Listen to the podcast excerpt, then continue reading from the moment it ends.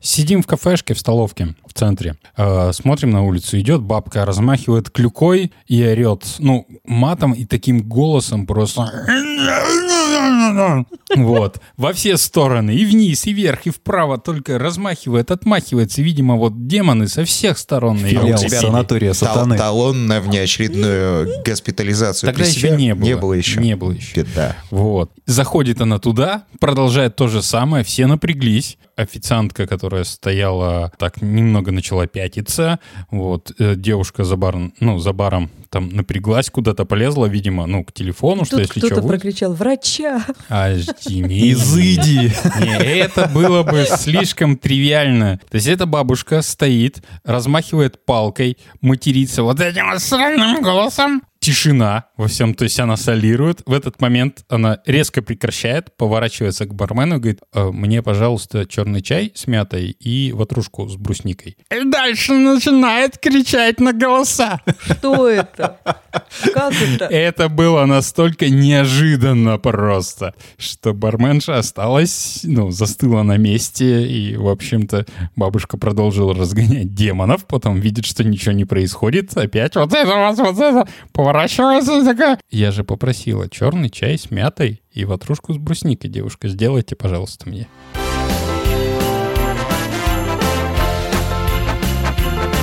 Коко, Коко.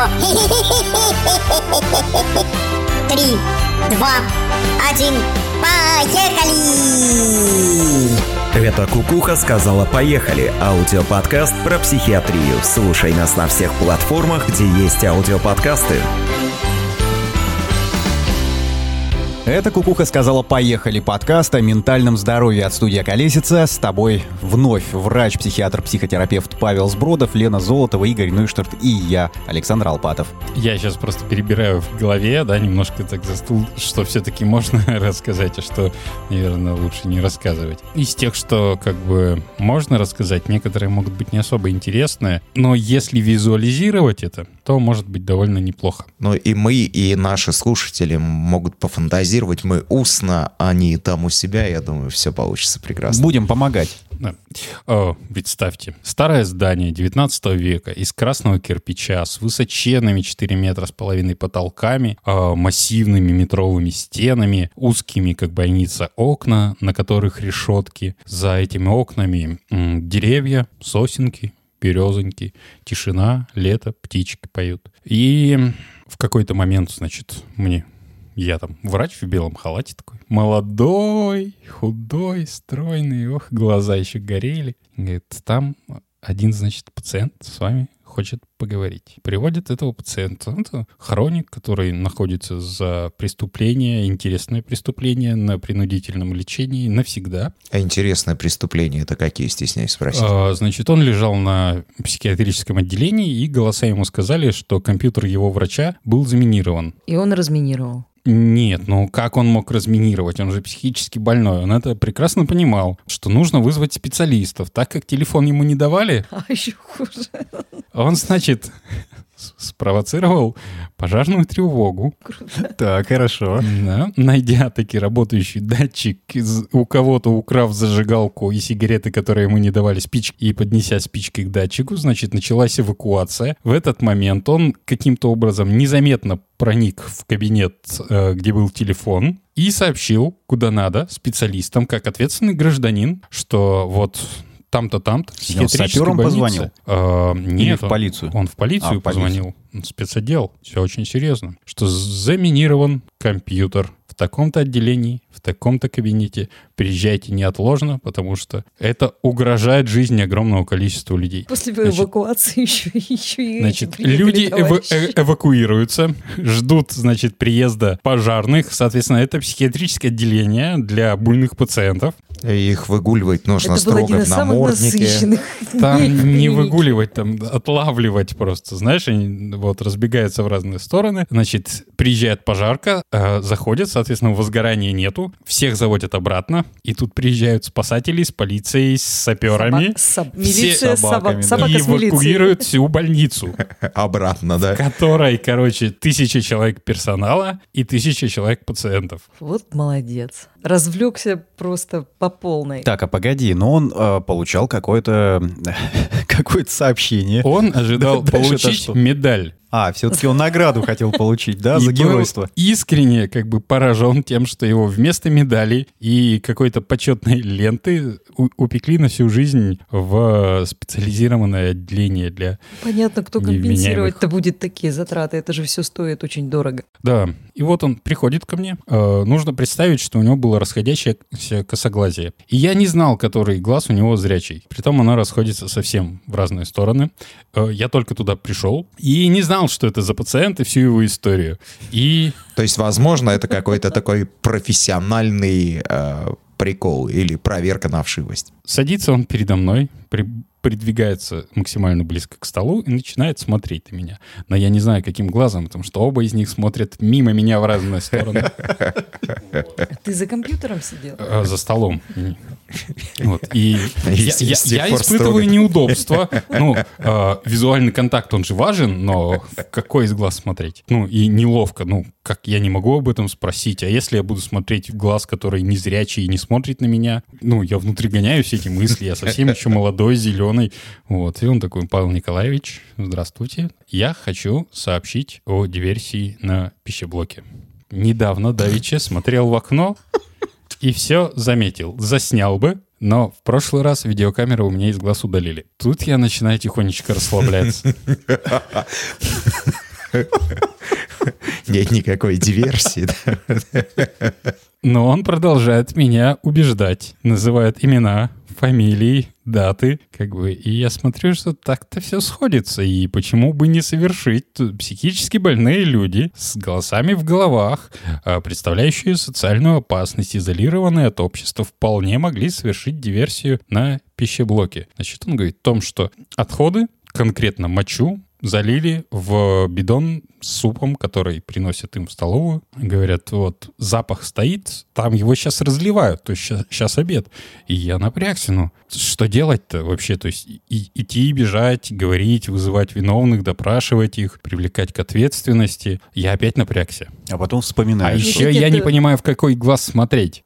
Нет, прибежал в столовую, э, решил предотвратить подожди. диверсию. Так, И вот- врач-психиатр по такому отделению не бегает, пон- понимаешь? Сразу будет понятно, как бы кто кого. Не халат решает. Решает тот, кто больше верит, что он врач. Потому что если врач-психиатр бежит, значит, стоит бежать и всем остальным. А, возможно, он не врач и не психиатр. Вот. И надо его ловить, бы. Ну, это недопустимо. Поэтому я ходил медленно, с каблука на носок, основательно так. Ну, вот. Но в Как тот момент я сидел... Пока все ели суп, то не ели еще суп, понимаешь? Вот момент че просто сейчас. И, и я взвешиваю внутри себя. Довериться ему, идти, останавливать, нюхать, брать пробы, не знаю, что там, лакмусовой бумажкой проверять, есть там моча или нет, есть специальные тесты на это. В лаборатории, бежать в лабораторию, что? Я, я только пришел работать, я еще вообще не в курсе, что происходит. И, в общем-то, момент расслабления и э, который расставил все точки над «и», который мог бы не произойти, но он же честный, добропорядочный гражданин. И он мне сказал, вы можете мне поверить, я ответственный же человек, потому что вот мне муха с утра нашептала, и я не стал это таить. муха с утра. Чу- И тут я понимаю, Чувак, проснись, насколько абсурдными были мои мысли в попытке поверить. Диверсия на пищеблоке. Вау. Муха нашептала. Я представляю сейчас вот этого чувака, который смотрит в разные стороны, и Павлу Николаевичу это все втирает. Но види- видишь ли, какая Серьезным история? лицом. У Мухи-то тоже глаза специфические находятся. Возможно, он все утро тренировался устанавливать с ней четкий зрительный контакт, чтобы телепатическая связь, она шла достоверно и без обрывов. То есть, как, когда вы напротив друг друга, но не видите друг друга. А говоришь, не было бунтов. Целая диверсия дважды, причем за день. Тот, тот- тот- тот случай для меня стал очень показательный в плане именно то, что надо обязательно дослушивать историю до До конца. конца. Прибежал бы такой на пищеблок и сказал, ребята, Ребята, ну-ка, это, все, стоп. Не в очках с бородой был. Остановите Такой линию. дородный мужчина. Остановите линию раздачи, вам в суп нассали. Диверсия. Я что-то сомневаюсь, что бы было дальше. Куда бы Павла Николаевича Меня туда повели. Окей, есть еще история. А, есть история. Это к разряду, что вот есть стойкое выражение, да, э, в психиатрической больнице кто первый халат одел, тот и доктор. Это неправда. В психиатрической больнице кто больше верит, что он доктор, тот и доктор. Как-то, значит, я... Надо было рано утром в 5 утра, по-моему, забрать посылку на автовокзале. Вот, я туда пришел, там никого нет, то есть там при- приезжает маршрутка из дальних районов, и вот водитель должен был мне передать. Стою там, никого не трогаю, как добропорядочный гражданин отошел от э, основного места в курилку. Там стоит два человека, я подхожу, курю. И один другому что-то яростно втирает так. Ну, я думаю, алкаши, как обычно, до утра гулящие. Потому что речь такая... Вот. Ну, я чуть поодаль встал, курю, курю. Один из мужиков посылает другого, уходит. И тот, кто остался, оборачивается ко мне и с, прямо с бешеными глазами на меня. Вот я тебя и поймал. Теперь-то ты от меня никуда не убежишь. Теперь-то тебя ничего не спасет. И кто теперь из нас шизофреник? Ты мне скажи. И в этом изувеченном яростью лице я узнаю бывшего своего пациента как раз с отделения для принудительного лечения, а очень опасного типа. Я понимаю, что кроме нас сейчас на районе никого нету. Там нету ни видеокамер, ничего, а он реально представляет опасность. То есть, он, ну, может убить там человека. Съесть не съест, но убить может. Покалечить точно. Вот. И тот объем затаенной на меня и злости, и ярости, ненависти вот именно сейчас может выплеснуться в виде физической А агрессии. как он там оказался? Так, Он же должен... Не, он пролечился, его выписали ненадолго. Ну, не помогло. Вот, да. Он не стал пить таблетки и очень быстро обратно декомпенсировался. Вот. А родственники с ним справиться не могли. В общем, вскоре. Слушай, а Вот есть хоть очень какая-то вскоре. Вероятность, подожди. что он следил только за одно, что тобой? ты здесь По- живой подожди. сидишь перед нами. Подожди, по- это завязочка. Мне становится страшно. Я огляделся по сторонам, и тут до меня доходит все-таки, что больной он, а я врач. И сейчас он относится ко мне, обращается как именно к врачу, но в ситуации, когда я не защищен стенами, дверями, решетками, Когда замками, санитарами. И я вспоминаю это выражение, да. Потому, халата нету, похер на халат. Потому что я врач, а он пациент. И я подхожу к нему, ну, как бы, ты чё, Славик? Ну, нельзя же так. Ну, все, давай, хорошо, у тебя вещи с собой. Поехали, давай в больницу, я вызываю скорую. Тебе явно, что плохо, вон ты какой злой. Утро ты, наверное, ночь не спал. Давай, ты присядь, покури, пока они приедут. Через часик я тут с тобой подожду. Гримаса ярости сменяется на страх, выпученные глаза, он развернулся и убежал. Вот она сила психиатрии. Очная ставка пройдена. Я больше верил, что я врач. Так что не вот эти все внешние, а именно внутренние моменты, они влияют на это.